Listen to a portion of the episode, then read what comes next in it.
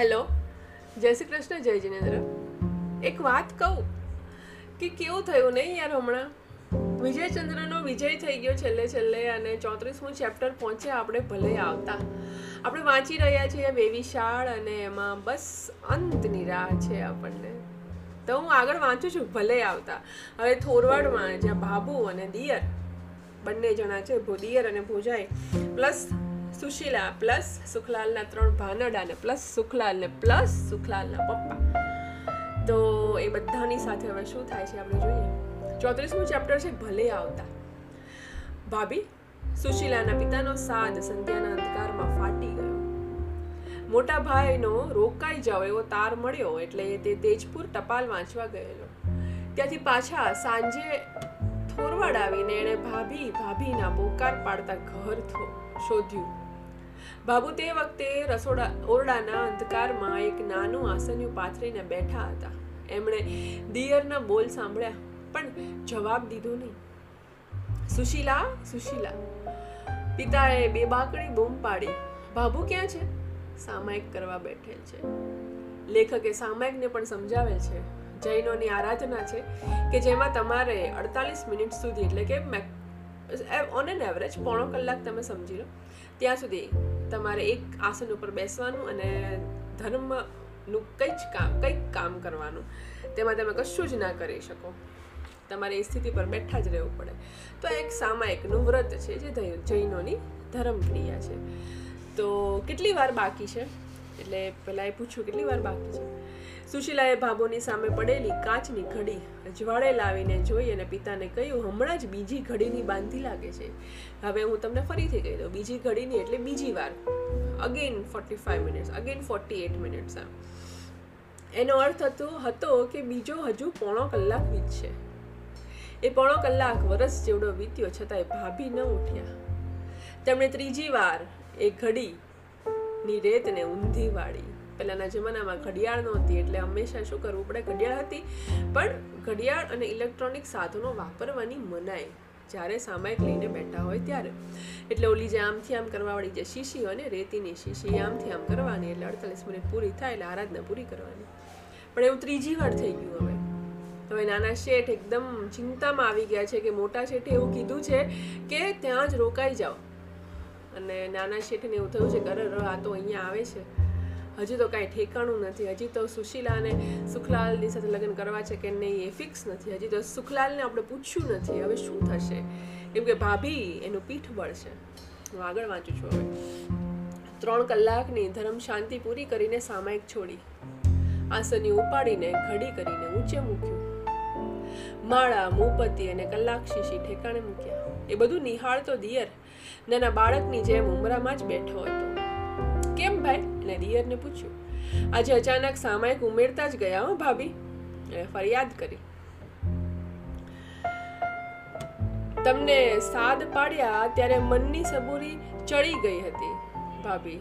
શું શું થશે ને શું નહીં હોય તેના વિચારો, વિચારે પડી જવાનું હતું. એટલે પછી મનને સમતા શીખવવા બે સામાયિકો ઉમેરવી પડી. પેલો એમ, ભાભી એમ કહે છે કે મારું મન અશાંત હતું. એટલે હું બસ ધ્યાનમાં બેસી ગઈ હતી. મારે બે સામે ઉમેરવી પડી હતી. આ સાંભળીને દિયરને પોતાની અધિરાઈ ઉપર ભૂઠામણ થયું. ભાભીના ખુલાસામાં એ પણ સીધો શબ્દ પ્રહાર નહીં હોવા છતાં દિયરે પોતાના અંતઃકરણને મૂંગો ઠપકો મેળ- મળેલો અનુભવ્યો. તારનો ભરમ સમજાણો છે, ભાભી. મારા મોટા ભાઈ પરમદી આવે છે? ભલે આવે. ભેળા વિજયચંદ્રને લાવે છે. નાના શેઠ હવે બધી બાતમી આપે છે એને. કે ભેળા વિજયચંદ્રને લાવે છે. લાવે ભાઈ એમાં શું? મારા ઉપર કાગળ છે કે સુશીલાના ઘડિયા લગ્નની તૈયારી રાખવી? હમ હમ. ભાભી ખાલી આવો જવાબ આપે છે. હમ હમ. જરાય ડરતા નથી. ખરેખર ગજબના સુખલાલ આજ મુંબઈથી આવી ગયા. બસ એ નાના શેઠ ઉમેરતા જ જાય છે બધું ઉમેરતા જ જાય છે કે સુખલાલ આજે મુંબઈથી આવી ગયા. ક્યાં ગયા રૂપાવટી ને બાબુના કંઠમાં આ સુરોએ જુદા જ ઝંકાર બોલાવ્યા. હા, મેં કહ્યું છે કે સવારે અહીં સુધી આવી જાય. કે અત્યારે તો રૂપાવટી ગયા એના ઘરે, એના પપ્પાને મળવા. પણ સવારે આવવું જ પડશે ને એમ. એ તો આવશે જ ને માડી. એના ભાનડા અહીં છે. તરત બાબુએ કીધું કે એ તો એને આવવું જ પડશે સવારે. દિયરના શબ્દો પોલા વાંસમાંથી પવન સૂસવે એવી ધ્રુજાની સાથે નીકળતા હતા. ભોજાએ ભલા દિયરના હૃદય પોલાણમાં એક સરખા બંસી સ્વરો ઉઠે ને ધ્રુજારી શમે તેવા છેદ પાડવા માટે પોતાની શાંતિભરી ભાષાની છુરી ફેરવતા હતા. આપણે શું કરશું ભાભી? આપણે એમાં ગભરાવાનું શું? તમારા મોટા ભાઈએ તમારે ને મારે સૌએ કરવાનું છે. તો સુશીલા જેમ કહે તેમ જ. ભાભી બાબુને ખબર છે કે સુશીલા જા કે ત્યાં જ અમારે પરણાવવી પડશે. સુશીલાનું કહ્યું તો મારા ભાઈ શું કરવાના હતા?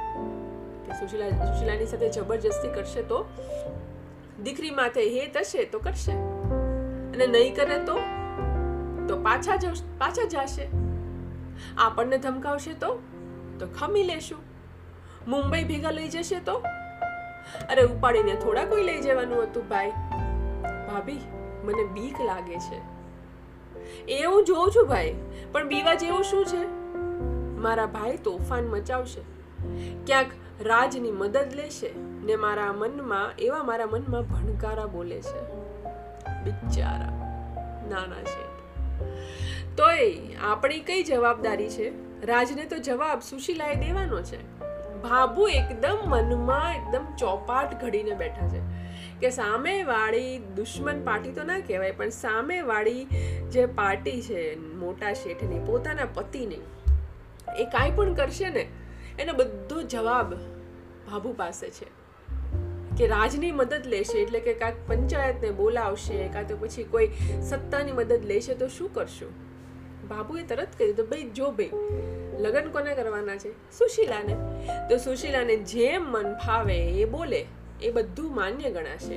એ માન્ય આપણે પણ ગણવું પડશે, એ માન્ય મારા પતિને પણ ગણવું પડશે ને એ માન્ય જે પણ સભા ભરીને બેઠું છે એ ન્યાત હોય કે પંચાયત હોય કે ગમે તે જાતની સત્તા હોય એને માનવું પડશે. એટલે આપણે બીવાનું શું એમાં એમ? તોય સુશીલા કોના બાવડાના બળે જવાબ દેશે? હવે નાના શેઠને એવું છે કે સુશીલા કોઈની કોઈની દબાણમાં કાં તો કોઈના કહેવાથી જ જવાબ દેશે. પોતાના મનની વાતે આગળ નહીં મૂકી શકે કોઈની પાસે. એવું એ પોતાની દીકરી માટે વિચારી રહ્યા છે. મારા ને તમારા તો નહીં જ. ત્યારે તેનો જવાબ આપણને સવારે જડી જશે. કોની પાસેથી? સુખલાલ પાસેથી. એ કદાચ અહીં આવે કે ન આવે, માટે એક માણસ મોકલી વેળા, વેળાસર તેડાવી લ્યો. તરત ભાભુ કહે છે કે જો ભાઈ સવારે સુખલાલ આવી જવો જોઈએ. અને એ શું જવાબ દેશે? નાના છે ને હજી પ્રશ્નો છે. નાનું બાળક છે બિચારું. એટલી બધી ક્યુરિયોસિટી છે ને એટલી બધી ગભરામણ છે અને એટલી બધી વિમાસણ છે આ નાના શેઠને કે બધું જ બાબુને પૂછી રહ્યા છે અને બાબુ એકદમ કેપ્ટન કુલની જેમ જવાબ દઈ રહ્યા છે. આમાં ધોની યાદ આવે છે મને એકચ્યુઅલી એને આપણે પૂછીને એક વાત પૂછવી છે. આપણે એક વાત પૂછવી છે. બાબુ પાછા એને કહે છે કે શું જવાબ દેશે? તો બાબુ એને જવાબ કહે છે કે આપણે એને એક વાત પૂછવી છે કે ધણી તરીકે પ્રાણ દઈને પણ સુશીલાની રક્ષા કરવા તો તૈયાર છો બાપા? તને દંડ છે, પીઠ છે, લૂંટ છે દબાવશે તારા બાપનો ધનોત પનોત કાઢી નાખશે તે બધુંય ભોગવવાની તૈયારી હોય તો જ પાડજે. ને ના કહી દેજે. એટલે સુશીલાને કોની રક્ષા ગોતવી તેની સૂઝ પડે? પરણવાની તારી બીજી ત્રેવડ અમે જોઈ નથી, અમારે જોવી નથી. જોવી તો રહે છે ફક્ત આ ત્રેવડ. સુશીલાનો હાથ ચાલીને ખુમારીને છેલ્લે પાટલે બેસી જવાની ત્રેવડ. બસ આનો જે જવાબ સુશીલાને જડે, તે ઉપર સુશીલાએ કેડ બાંધવી કે ન બાંધવી. બાબુનું જે આખું જ મર્મ હતું વાતનું, જે એમણે ત્રણ કલાક ધર્મ ધ્યાન કર્યું હતું, તેમાં એણે ધ્યાન કર્યું હતું મેડિટેશન કર્યું હતું. અને અંદરને અંદર એને કંઈક જવાબ મળ્યો હોય છે, એટલે જ એટલા કોન્ફિડન્સથી એ બધી વાતનો ઉકેલો લાવી શક્યા છે. અને કેટલી સરસ વાત કીધી કે ભાઈ જેને સુશીલાને પરણવું છે, એને આપણે પૂછી જોઈશું કે ભાઈ જો તારે દુનિયાની અગેન્સ્ટ જવાન થશે તારે સ્ટ્રગલ કરવાની થશે. તારે એની સાથે લગ્ન કરવા હશે તો તારે ઘણું બધું સહન કરવાનું હશે તો તું કરી શકીશ. અને જો તું કરી શકીશ, પછી તો જવાબ સુશીલાને જ દેવાનો છે પાછો કે સુશીલાને સુખલાલ સાથે જવું છે કે નહીં?